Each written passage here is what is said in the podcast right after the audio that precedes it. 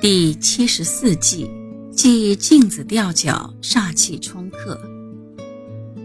玻璃和镜子都是家庭常用的装饰材料，如果用得当，不但可以增加房屋的深度，在视觉上感到宽阔一些，而且也可以增加房屋的照明度，感到光洁通爽一些。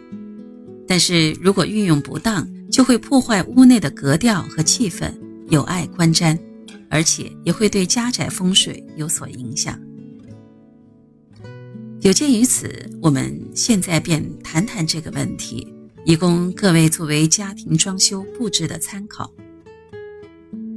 很多人常常会把玻璃和镜子混淆一起，分不清楚。其实两者是有很大的区别的。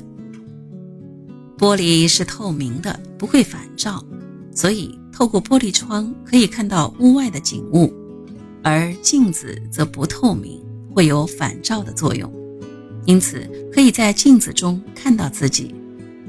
玻璃与镜子既然各有特性，所以在风水学以及室内装修方面自有不同的遗迹，不可混淆。首先来谈谈镜子，它在风水学方面有很多避忌，故此不宜随便摆放。镜子的摆放，首先要记着一个大前提，那便是镜子不宜对正自己，同时也不宜对正吉利方位。为什么会有这种忌讳呢？要知道其中的因由，必须先明白镜子在风水学方面的作用。用在风水学方面的镜子有很多种类，例如有凹镜、凸镜、八卦镜、白虎镜等等。这些镜子主要是用来照煞的。所谓照煞，就是指悬挂这类镜子，使它对正直冲而来的凶煞，把煞气反照回去，以免被煞气冲克而受损。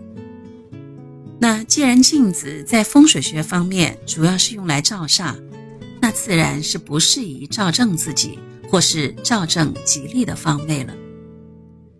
如果镜子照正床头是不适宜的，因为那会导致睡眠不宁，甚至疾病产生。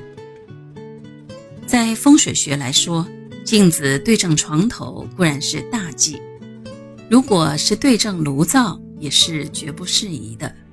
所以在安装镜子之前，请先看看是不是对着炉灶，以免导致人丁不安。此外，镜子对着大门或房门也并不适宜。如果在房屋的大门入口处有两块镜子，A 镜对正大门主凶，故此可免则免；但是 B 镜则是在大门旁边，并非对正大门，所以对风水无碍。现在不少人喜欢采用镜片来美化家居，这类镜片有很多种类。